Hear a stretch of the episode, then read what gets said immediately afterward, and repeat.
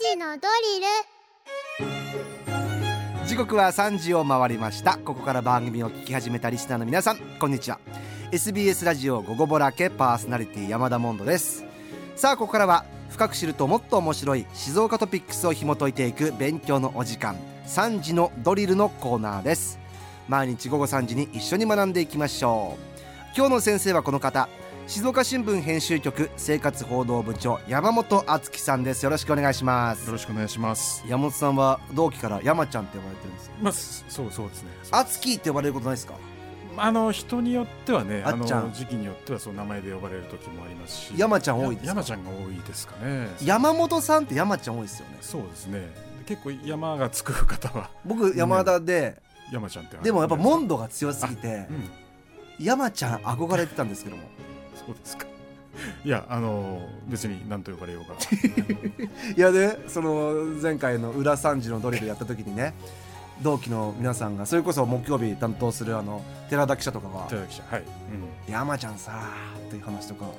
しててで一番こう3時のドリルのメンバーの中でも山本さんがこう僕の中でですよこうちょっとこうおとなしめのキャラなのかなと思いきや思いきやでしたね山本さうん。そうですか。んいろいろこう発散していただいてありがとうございました。楽しかったです。山よちゃん今日もよろしくお願いしまろすしくお願いします。僕が言うのは違いますね失礼しましたさあ、えーそんな山本さんと一緒に取り上げます今日の静岡トピックスこちらです本格的な冬が到来しましたウインタースポーツの代表格はスキーとスノーボード温暖で雪があまり降らない静岡県にもスキー場があります今回は静岡県内の今年のスキー場の様子をお話ししますというわけで県内のスキー場はい、あのアウトドアのページですので、あのアウ冬のアウトドアって何かなと思ったときに、やっぱりスキまあー、そりゃスノボ、そうですよねはい、あの代表格だと思ってます。まあ雪が降らない町と言われつつスキー場はねありますもんね。そうなんですよね、うんあの改めて見るとというかあの2箇所ですね、はいあの営業しているスキー場があって、うん一つは、まあ、裾野市のあのスノーパークイエティイエティ、はいでもう一つがこう、えー静岡市葵区の井川にあるうリバウェル井川というリバウェルイカワははいい、市はい営のスキー場ですね。僕どちらも思い入れがあるスキー場です。うん、あのー逆に言うと2つしかなくてもうもうちょっと遡ると あのー御殿場市にも昔あったとかっていう話も聞きますけれども、あそうもう30年以上前に閉場していそるうか県内ってこの2つしかないんですね。そうですすねあのいわゆるスキー場として、えー運営しているところですねあんのないですねやっぱり当然あのやっぱり温暖圏でねそれだけ見てうもん、えー静岡県がいかに雪が少ないかというところがわかるかなと思います。はイい、エティは確か全国で一番最初にオープンするでおなじみですよね。はい、で今年もですね、じゅこ今年もあのこ今シーズンも10月の20日ですか。早ー、早いですね。これ日本一早くオープンするっていうことであの売りにしていらっしゃいましてね。えーで、まあ大体私たちもあのあの東部の方の記者がですね、うんあのこの10月20日にこう取材に行ってスキーが始まったっていうふうに毎年この新聞載せます。はい。仮想滑りするじゃないですか。そうそうそうそう。それがねそう風ですね物詩になったんですよね。はで10月20日。はい。うんで。でもう一つがですね、まあ、ごあのイエティについては本当に富士山麓であの新聞の方にも写真載せましたけれども、はい富士山が本当に迫るというか富士山のうんうん山腹で、あのスキーを滑るという、うんあのそういう素晴らしい環境の中にあるスキー場で、はいまあすあの静岡県東部ということであの首都圏からもたくさんいらっしゃってるようですね。んそうですね。で特に今年取材しに行った記者はですねあの外国人の観光客の方、ええ観光客らしき方々たちがすごく目立ったということで、うんまあ、そういうあのツアーに組み込まれているのかもしれませんがああなるほど、はい、あのかなり外国人の方もあのたくさんいらしたましてや富士山を目の前に見ながらっていうのそうをですね海外の方からするとそうですねあのあの辺の観光もそうだし、うんあの富士山で滑るというところが一つ、実はあの国境を越えて。ですねねはい、流行ってるのかもしれません。はいで、もう一つがですね、こうリバウェル井川ですね。あの、静岡市葵区井川と一番あの北部に位置する、えー、町のですね、山の上にあるところです。いやーもう小学校456年生の時は毎年親父に連れてってもらってうんうんうんそのシーズンは本当に毎週のように行ってましたでもそれ以来行けてないリバエルイカはじゃあモンさんはそこでスキーを覚えたようなそうスキーをね、うん覚えましたで当時は今あのリフト券ってパスポートというかなんつうのそのリフト券持ってれば、その時間内何回も乗れるじゃないですか昔回数券で今でもあるのかな回数券って今はねあの乗り放題に乗り放題なりまでししたたね、はい回数券でリフトのところ行くとガチャってこう穴開けてくれるんですけどもそれ僕ねスキー覚えたてってもうまっすぐしか滑れないじゃないですか、うんうんうんさーって滑ってまたリフト乗ってさーって滑ってリフト乗ってだったからお前なんとか横に行って長く滑ってくれともったいないからっていうふうに言われたのとても覚えてますなるほどうんあのそうなんですで井川についてはですねそれほど大きいスキー場ではないんそうでですすけねどコもンパクトですねえーちょっと紐解いてみると、はいはいオープンしたのが1989年だそうです89年平成の初めですああで、えー、と今もそうですけどもこれ市営のスキー場ということで、ええーそれ以前は牧場なんかがねこうあったところらしいんですけれども、えー、大体標高が1450メートルから1410メートル1400メートルちょっと登ったぐらい、えうんちょっと小高いところです、うんでそのまあピークからこう両脇に1本ずつゲレンデがあって、はいえー滑り降りるような感じなんですけれども、あのゲレンデ2本しかありません、うんで一方がスキーとか、まあ、スノーボードが楽しめるスキーゲレンデということで300メートルぐらいこれもあの一般のスキー場に比べると短いです短いですねねうん、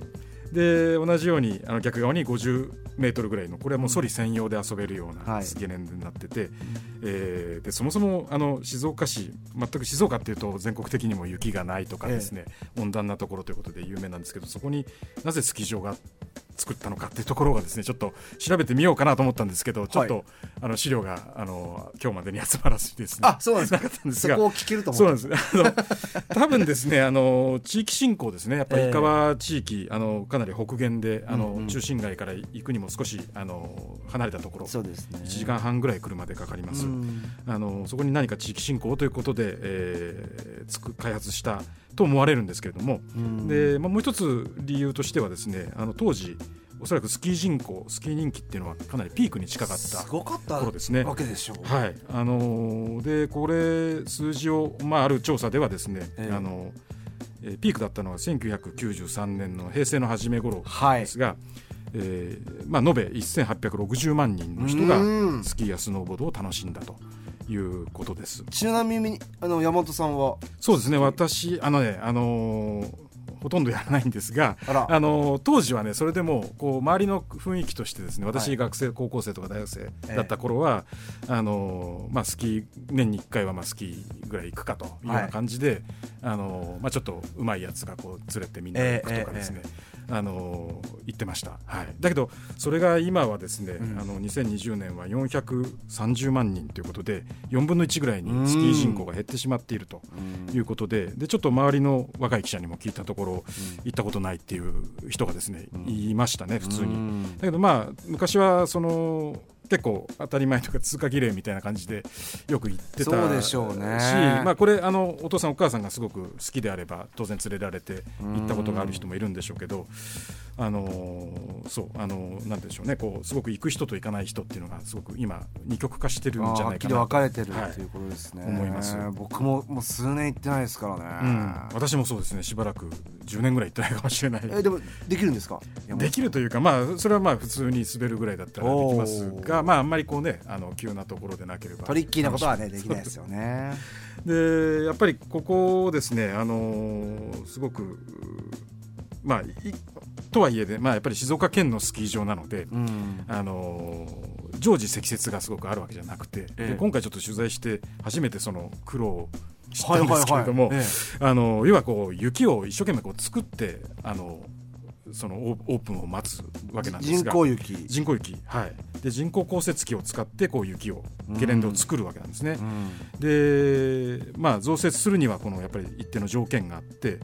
えーで人工降雪機っていうのはこう水と空気を混ぜたものをですねこう霧のように散布しすると自動的に雪になると。へえでそれはやっぱり氷点下でないと氷に雪にあはあそなりゃらそうでないすよねのでええまず氷点下に下がらないといけないうん上に、あの同じように湿度もですね、うんあの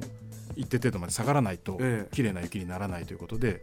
あのずっとこの準備を12月からやっていらっしゃいました。今年大変だったんじゃないですか特にそうですね暖冬で、はい、で今年はと特にという、まあ、今年に限らないんですけども、ええ最近はこう暖冬傾向が続いているので本来は12月の半ば12月20日あー前後ですね23日って言ったかな、うんえー、とオープン予定だったんですけれども、はい今年はちょっと雪が間に合わずに、ええー当初最初はえー1月の初めにあのオープン延期したんだけれどもやっぱりそれでも間に合わずにですね、えはいで結局1月の20日にずれ込んだあということです。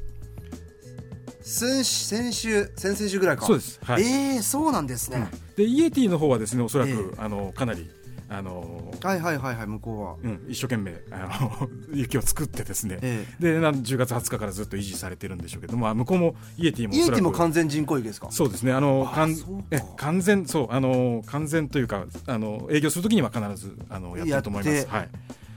でそうで必ずこの努力っていうのがやっぱりあの夜の作業なんですねやっぱり昼間はあの営業してるわけで。うんうんうんで皆さんこうなんていうかな夜通しこう作業をするということで、そういう苦労が実はあって支えられてるんだなっていうのそをうなんですね今回初めて気がつきましてですねすごいなと思った次第です行かなきゃダメです ねそうですであのー本当にねで行ったオープンの日はですねこれはまた恵まれたというか、あの1月の20日のおえー、とリバウェルのオープンの時には、あうんの取材に行ったんですけれども、んあの大雪であそうですそかの日大雪でした。ああじゃあよかっはいた、よかったよかった、あのよかったんだけれども、ええあの大雪だと、あの周りの景色がですね、あまり見えない、真あーっ白になってしまって、あまり見えなかったんですが、あのここのスキー場の良さっていうと、私、あのえー、と一番はこう眺望なんですね、はいはいこう夏にちょっと伺ったところがあるあるうんことがあるんですけど、あの南アルプスとかですね、うんあので360度うんと言ってもいいぐらいですね、はいはいこう富士山も見えるし伊豆半島までこうんう見渡せるような山の上にあって素晴らしい晴れているとすごく素晴らしい景色が素晴らしいスキー場ですうんでなおかつあのなんていうかな普通のスキー場だとたくさんこう滑るところがあってしかも距離が長いので、はいあの子供がこう勝手に行っちゃううんでやっぱり心配だ とおかります父さんお母さんですあのゆっくり滑れないということあるんですが、ここだともう逆にこう狭いことがあの逆に売りにしてましてね、ええもう目の届く範囲でそうですね遊んでもらえるというようなところで、まあ、あのと、はいそうまあレベルによりますけども、うん、めちゃくちゃうまくてめちゃくちゃ速い人はうんそんなにいない、そうですじゃねないですかあそうあのそうですねあの見てたところやっぱりあの初心者の方はでやっすぱよねり多か初ったか心な者だったりとか、うんファミリーで来る方が多いから、行ったら行ったら楽しそうですねああの面白いと思いますあの特に初めてあのす滑るあの子供さんと一緒に行くにはもってこいのとこだなじゃないかなと思いますだからもう泊まり方がもうケツで転んで泊まるしかわからないから僕の場合 そうなるともう後ろの人にわあー悪いなっていうのと、うんまあ上手な人ほど泊まってれば避けてくれるからいいんですけども、うやっぱあれが怖くて、うんうんうんなんか長野の本格的なスキー場とかだとやっぱもう怖いっすね、うんあのでやっぱり敬遠される理由にやっぱりお金がかかるレジャーなんですよねああまあそうですやっよねぱ長野まで出かけていかなきゃいけないとかですね、うんうんうんあのスキーの道具そのもの道具そうそうそうからウェアもですね毎年新しいのが出て、そうそうそうそうあのそういうのを着る人はあの好む人はねこう毎年買い替えるような余裕がないといけないとかですねそういうところがあるんだけども、うん逆にここだとこうリフト券駐車場はタダだしリフト券もまあ1000円ちょああそうですかうどいで乗り放題ということで、うんえー、とすごくあのスキーはお金がかかるっていうハードルが、うんあの低いところなんじゃないかなと思いますあの道具のウェア道具だとかウェアのレンタルもあーの現場でできますしこれ静岡市街地からどれぐらいできるんですかリバそイうバルって私が行ったところですね1時間40分ぐらいかかりまし1時た間40分ねかあの、はい、静岡市の街中からそれぐらいかかりましたで一つそうあのやっぱりちょっと道路状況がですねあーのそうですね必ずしも太い道ええ路をずっと走っていくわけじゃなくて、うんうん途中山道があるんですけれども、うんまあ、あの気をつけてそこさえ気をつければあの本当に近い、うんあの日帰りできるスキー場が穴場のスキー場が近くにあると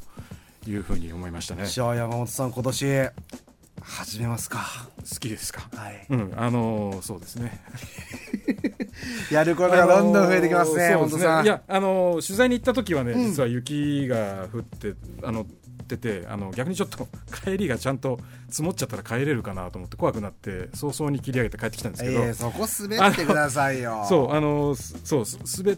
滑りたくなるやっぱり人が滑ってるのを見るとあの自分も楽しんでみたらいいなといや僕もやっぱり思います滑った山本さんの記事読んでみたいです、あのお願いします、はい滑ったってあれですよスキーをねスキーをね、はいお願いします今日もありがとうございましたすみませんえー、というわけで今日の先生は静静岡新聞編集局生活報道部長山本敦樹さんでしたさあ今回のこの内容を含め、えー過去の放送を Spotify をはじめとした各ポッドキャストでアーカイブが上がっております聞き直すことができますのでチェックしてみてください今日の勉強はこれでおしまい